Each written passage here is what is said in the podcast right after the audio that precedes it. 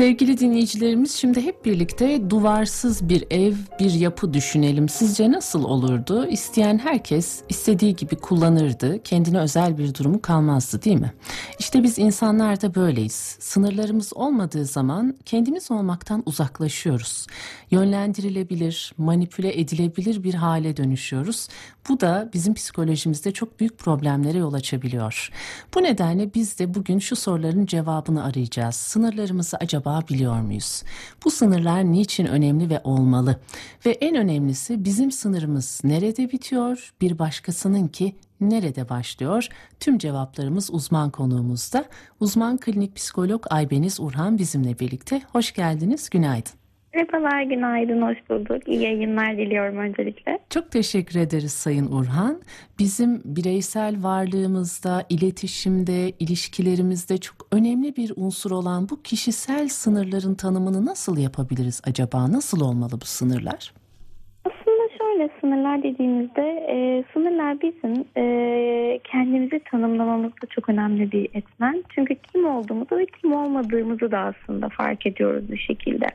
Yani biz fiziksel sınırları çok rahat fark ederken yani aracımızı bir yere park ederken e, hangi aralıklara park edeceğimizi çok rahat fark edebiliyoruz ya da neleri yapmamız gerektiğini çok rahat fiziksel olarak uyaranlarda görebiliyoruz. Ama konu birazcık daha böyle duygusal temalara geldiği zaman e, bunları tabii yorumlamak ve hayatımızda uygulamakta biraz zorlanıyoruz. E, sınırlardan bahsederken aslında sınırlar bizim hani geçmişte yaşadıklarımız, deneyimlerimiz sonucunda edindiğimiz bazı özelliklerimizin bugün de etkilediğini gösteren bir noktada. Ben sınırları konuşurken hep şeyi özellikle vurgulamak istiyorum. Çok mucizevi bir kelime var burada. Hayır diyebilmek yani. O evet, hayır diyebilme becerisi aslında bunu doğru yerde, doğru zamanda kullanabilmek. Ah onu bir diyebilsek Sayın Urhan. Bir diyebilsek o hayırları. Kimseyi kırma korkumuz şöyle olmadan. Tabii ki yine kimseyi kırmadan ama kendimizi de üzmeden bir diyebilsek. Evet çünkü biz nedense hayır dediğimiz için kendimizi böyle çok kötü bir e, e, kötü bir kelime sarf etmiş gibi hissedebiliyoruz. Yani hani karşı tarafın bizim için duygu ve düşüncelerini çok fazla önemseyebiliyoruz. Kendimizden de ötede görebiliyoruz. Ben bu da şeyi çok sağlıklı buluyorum. Hayır kelimesinin az çok kullanımı, otomatik kullanımı ya da hani nerelerde kullan, kullanıldığı. Çünkü biliyoruz ki günlük hayatımızda aslında hepimiz belli durumlara hayır diyebiliyoruz. Ama belli durumlarda bunu uygulamakta e, zorlanıyoruz. Evet. E, bu konuda böyle araştırmalar yaptığım zaman literatürde de aslında bu konuda çok e, kısıtlı bir kaynak var. E, yani burada e, hayır e, demek de işte e, sınır çekmek için e, hayır demenin önemini birazcık vurgulamamız gerektiğini düşünüyorum. Burası çok kıymetli bir nokta aslında. Evet. Bu kişisel sınırları peki biz niçin belirlemeliyiz? Bize e, neler sağlayacak hayatımızda? İsterseniz ondan bahsedelim. Ben e, açılışı yaparken bir duvarsız bir eve benzetmiştim. Evet. Sınırlarımız olmadığı zaman daha çok müdahale ediliyor bize ama doğru bir başlangıç mı oldu bu sizce? E, neler sağlayacak bize hayatımızda bu çizgileri, sınırları belirlemek? Kesinlikle çok güzel, çok e, bir örnekti. E, şimdi en başta şunu söyleyebiliriz. Acaba biz kendi sınırımızı biliyor muyuz? Buradan bir başlamak belki kıymetli olabilir. Nasıl hmm. fark edebiliriz bunu? Hani günlük hayatımızda sıklıkla işte sevmediğimiz bir yemeği ayıp olmaması için yiyebiliyoruz. İstemediğimiz bir ortamda işte hakkımda yanlış düşünmesinler diyerek gönülsüzce bulunabiliyoruz eşiniz ya da arkadaşlarımız örneğin e, spor yapmayı sevmiyor. Biz de onunla beraber e, evde oturup televizyon izlemeyi kabul edebiliyoruz ya da onların bize e, sunduğu noktaları e, gündemimize daha çok alabiliyoruz. E, buralarda biz aslında fark edebiliyoruz ki evet burada bir sınırla ilgili bir sınır, sınırla alakalı bir sorun yaşadığımızın göstergesi olabiliyor. E, ve çoğu zaman kendimize sınırlar belirlediğimizde de içinde olduğumuz kişiye karşı e, bencillik ettiğimizi, yanlış bir e, tutum ve davranışta olduğumuzu düşünüyoruz. Peki biz sınırlarımızı belirlerken e, başka hangi düşünceleri bizimle birlikte olabiliyor? Başkalarını incitirsem düşüncesi yoğunlukla karşımıza çıkabiliyor. Ee, biz e, bu noktada kişinin olumlu ve olumsuz duygularının çok önemli olduğunu düşünüyorum. Yani burada e, kişinin önce fark edebilmesi durumun karşısında örneğin bizim bir ihtiyacımız var ve o ihtiyacımız olduğu dönemde e, yakın bir tanıdığımız e, arabamızı istiyor. Devamlı böyle maddi sıkıntılar çeken akrabalarımızdan bir tanesi e, maddi olarak bir borç almak istiyor ama bu e, sürekli devam eden bir döngü fark edebiliyoruz bunu. Evet. Gibi durumlarda suçluluk duygusuyla beraber biz bir şeyleri yapmaya da hani gönülsüz olsak da yapmak durumunda kalabiliyoruz. Buraları e, fark ederken aslında oralarda hayır diyebilmek yani evet. e, bizim için olumsuz olduğunu düşündüğümüz noktaları hayır diyerek sınırlandırarak yönetme noktasına geçmek çok kıymetli diye düşünüyorum. Bizde şimdi bu örnek verdiğiniz örnek üzerinden aklıma şu geldi. Diğer insanların ihtiyacı ve duygularının bizimkinden daha önemli olduğunu düşünüyoruz biz sanırım. Hayır derken böyle bir motivasyonumuz da mı var? Aman bencil olmayayım derken biraz ipin ucunu da kaçırıyoruz gibi. Kendimizden iyice vazgeçiyoruz o noktada. Evet orası çok ince bir çizgi. Aslında ben hani bu konuyu araştırdığımda daha kökenlerine baktığımda aslında yetiştirilme tarzlarımız, kültürümüzün de tabii ki bir etkisi var. Ama işte kendimizden önce başkasını düşünmeye daha gönüllü olabiliyoruz ya da büyüklerimize karşı daha e, bu çerçeveden baktığımızda sahibi çok başka bir noktada kalıyor. Ama e, çünkü sık sık şunu da gözlemleyebiliyoruz ee, örneğin aile içerisinde sınırların çok net olmamasından kaynaklı sorunların yaşanmasını da çok sık görebiliyoruz. Dediğiniz gibi benim e, sınırım nerede başlıyor, nerede bitiyor? Burası çok belirgin olmadığı için sorunlar da bunun beraberinde çoğu zaman gelebiliyor aslında. Buraya çok dikkat etmek gerekiyor. Şimdi bu nokta çok ilginç Sayın Urhan. Bunu ilk olarak o zaman biz ev ortamında ailemizden öğreniyoruz aslında. Ama genel anlamda şöyle bir durum vardır. Örneğin çocukların ya da gençlerin, ergenlerin eşyaları da gayet izinsiz kullanılır. Anneler işte babalar pat diye odaya girer. Pek böyle onlar çok böyle hani yetişkin olmadığı için daha sanki e, bizim bir parçamızmış gibi davranırız ya. Aslında bu noktada başlıyor o zaman değil mi asıl problemler?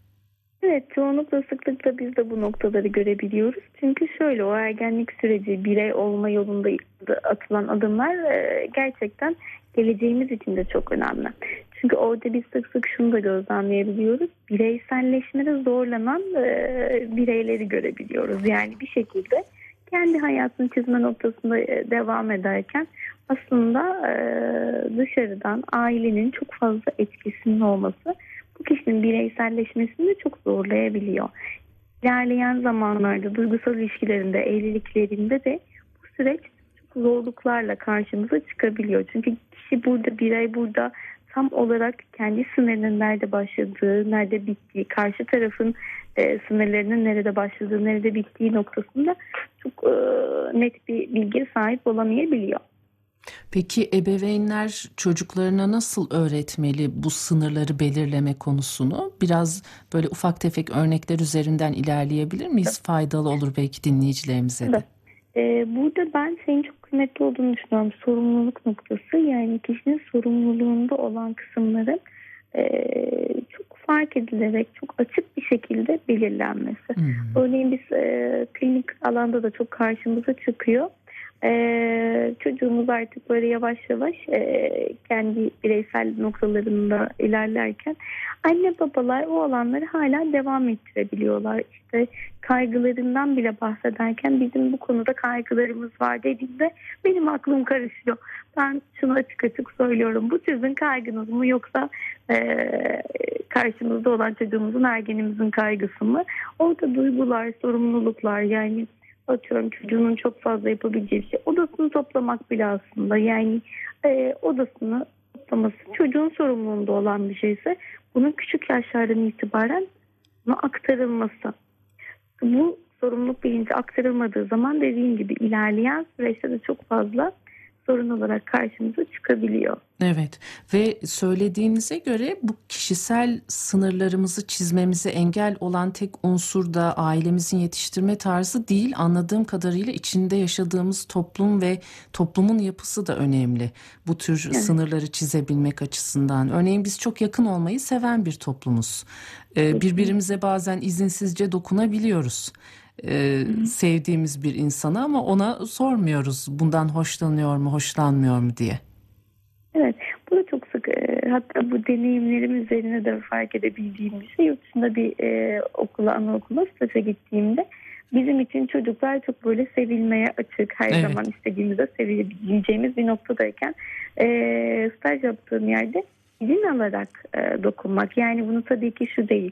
Bir annenin çocuğuna izin alıp sevmesinden bahsetmiyorum tabii ki ama yabancı gördüğümüz işte çevremizde olan akrabalarımız, yeğenlerimiz, ne bileyim komşularımızın çocuklarını severken de e, sorarak sana sarılabilir miyim, seni atabilir miyim diye sorarak aslında. Çünkü bazı çocuklar da dediğiniz gibi çocuk ya da ergenler ya da bireyler e, gerçekten fiziksel olarak e, bundan e, mutlu olmayabiliyorlar. Sarılma ihtiyaçları olmayabiliyor. Daha uzak olmayı tercih edebiliyorlar. Evet, çok enteresan değil mi aslında? Onlarda izin almak gerekiyor. Hatta bir anne çocuğuna dokunulduğu zaman kızabiliyor arkadaşı dahi olsa ama bizde e, hadi çocuğum öp bak teyzeyi seni çok seviyor diye daha çok bir yüreklendirme motive etme durumu söz konusu. Gerçekten enteresan. E, sosyal yaşamda da trafikte de sınırlar hep ihlal ediliyor ve bu nedenle de kavgalar çatışmalar da yaşanabiliyor. Bizim aslında hayatımızın her noktasında bu evet. sınırların ve sınırsızlığın etkisini de biz görüyoruz sanırım. Kesinlikle yani bunu söylediğiniz gibi trafikte de çok karşımıza çıkabiliyor. O anlık böyle anlık öfke patlamalarıyla o an sanki o yolun işte bir yol alınacaksa bu yol benim hakkım deyip e, birbirimize saygı duymadan da anlık olarak yapabildiğimiz çok şey olabiliyor. Aslında hayatımızın birçok bölgesinde, birçok alanında, iş hayatımızda da bunu gözlemleyebiliyoruz. Örneğin e, kendi alanımız, kendi birimimizle alakalı olmayan işlerimizi çok fazla yapıyor olabiliriz yapıyor olabiliriz. Yani başka bir birimin ya da başka bir arkadaşımızın görevini üstleniyor olabiliriz. Zaten bunun kaynağına baktığımızda, bunun kaynağını e, incelediğimizde dediğimiz gibi yine bu duygusal temalar, belki oradaki bir e, sevilme ihtiyacı, onun onaylanma ihtiyacının da çok yoğun olduğunu görebiliyoruz aslında bunlardan kaynaklı olarak da. O sınırların bazen çok esnek olabildiği, ihlal edilebildiğini fark edebiliyoruz. Evet. Şimdi biraz da isterseniz Sayın Urhan romantik ilişkilere bakalım. Ee, bu ilişkilerde e, kişisel sınırlar nasıl belirlenmeli? Bazen çünkü karıştırıyoruz bu sınırları. O sınırların ötesine geçiyoruz. Çünkü kendimizde hak görüyoruz. Birlikte olduğumuz için o kişiyle. Ee, özellikle işte bir örnek vermek gerekirse birbirinin telefonunu kurcalamak diyelim. Bu bir sınır ihlali midir diye soralım şimdi size. Bir uzmana danışalım.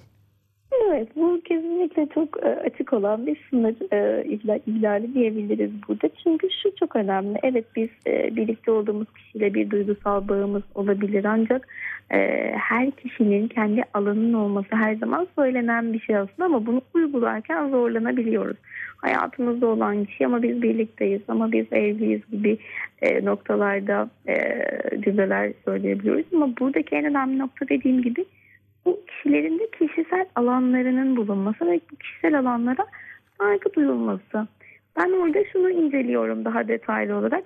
Neden böyle bir ihtiyacımız olabiliyor? Telefon karıştırma örneğinden gidip gidecek olursak neden böyle bir ihtiyacımız oluyor?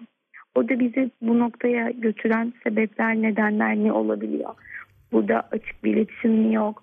Ee, biz bazı noktaları açık açık konuşamıyor muyuz? Birbirimize acaba mesajlarımızı iletemiyor muyuz? E, bu noktalar aslında daha detayda bunların incelenmesinin önemli olduğunu düşünüyorum. Aslında temelde çok farklı problemler olabilir değil mi bu noktada? Evet. Bunları bulmak Hı-hı. gerekiyor. Peki biz tüm bu ihtiyaçlarımızı ve bizim için gerekli olan aşılmaması gereken sınırları karşı tarafa nasıl anlatabiliriz ve onun ihtiyaçlarını nasıl anlayabiliriz? Ona da değinelim isterseniz. Tabii. Şimdi e, hep bahsettiğiniz o açık iletişimin olması çok önemli. Şimdi bu açık iletişimde biz aslında kabul ettiğimiz, kabul etmediğimiz birçok noktayı karşı tarafa aktarmamız gerekiyor. Yani bizim için, bizim sınırlarımızda ne bizim için tamam diyebileceğimiz, e, evet bu benim için uygun diyebileceğimiz noktalar ne benim için uygun olmayan ve hayır dediğim, hayatıma kabul etmediğim noktalar. Bunun altının çizilmesi, vurgulanması çok önemli. Bu noktada bazen çünkü şöyle bir şey oluyor. E, ilişkinin içindeyken, dinamikler devam ederken tabii ki bazı noktalarda alttan alabiliyoruz bazı şeyler. Evet tamam bu şimdilik olabilir. Ama bu noktalar alttan aldıktan sonra sıklıkla karşımıza daha yoğun olarak çıkabiliyor. Yani bu noktaların evet kişi bir kere atıyorum belli bir noktada belli bir durum karşısında öfke patlaması yaşadı. Evet biz o noktada alttan alabildik. Üzerine konuşabildik.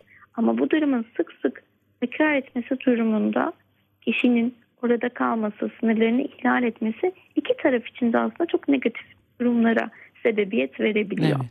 Yani burada temel noktanın aslında iki tarafında birbirini kabul ettiği ve etmediği alanların, noktaların açık açık konuşulması ve sonrasında bunların uygulanması olarak söyleyebilirim. Evet. Şimdi şu örneği verdiniz. Biz alttan aldıkça karşıdaki kişi bu sınır ihlalini daha da artırabiliyor. Bir de şöyle bir durum var. Diyelim biz bazı insanlarla aramıza sınır koyamadığımızı fark ettik ve yanlış yaptığımızı düşündük bu edindiğimiz tecrübelerden. Siz başta da söylemiştiniz aslında deneyimlerimizden yola çıkarak da bu sınırlar tekrar gelişebiliyor, değişebiliyor. Ve biz bir değişim sağladık. Bu kez de bu insanlar sen böyle değildin, neden değiştin, neden böyle yapıyorsun diyebilirler ki derler. O zaman nasıl davranmak gerekir peki? biz bunu, bunu da çok karşımıza çıkabiliyor. Ee, dediğiniz gibi sorunları çok rahat görebiliyoruz ama o sorunların ortadan kalkması için olan değişiklikleri uygularken çok zorlanabiliyoruz. Burada dediğiniz gibi karşı taraftan gelen e, etkiler ve e, söylemişler olabiliyor. İşte sen dediğiniz gibi fark fark ettikten sonra sen böyle değildin. Neden böyle davranıyorsun?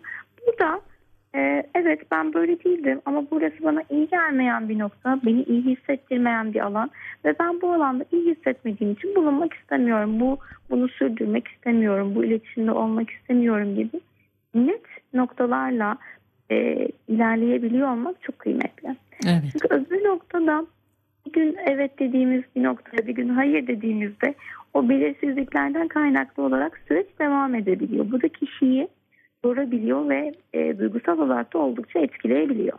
Evet, Sayın Urhan gördük ki sınır kelimesi ne kadar kısıtlayıcı bir anlam taşısa da aslında tam tersine bize kendi dünyamızda özgürce yaşama imkanı sunuyor. Bu nedenle bu sınırlara ihtiyacımız var. Siz de bu sınırları nasıl kuracağımız ve koruyacağımıza ilişkin bizi bilgilendirdiniz. Çok teşekkür ederiz aktardığınız bu değerli bilgiler ve katkılarınız için. Ben çok teşekkür ediyorum. İyi günler diliyorum sizlere. Keyifli pazarlar dilerim. Sağ. Çok teşekkür ederiz. Biz de size kolaylıklar diliyoruz. Evet sınırlarımızı konuştuk. Sevgili dinleyicilerimiz uzman klinik psikolog Aybeniz Urhan bizimle birlikteydi.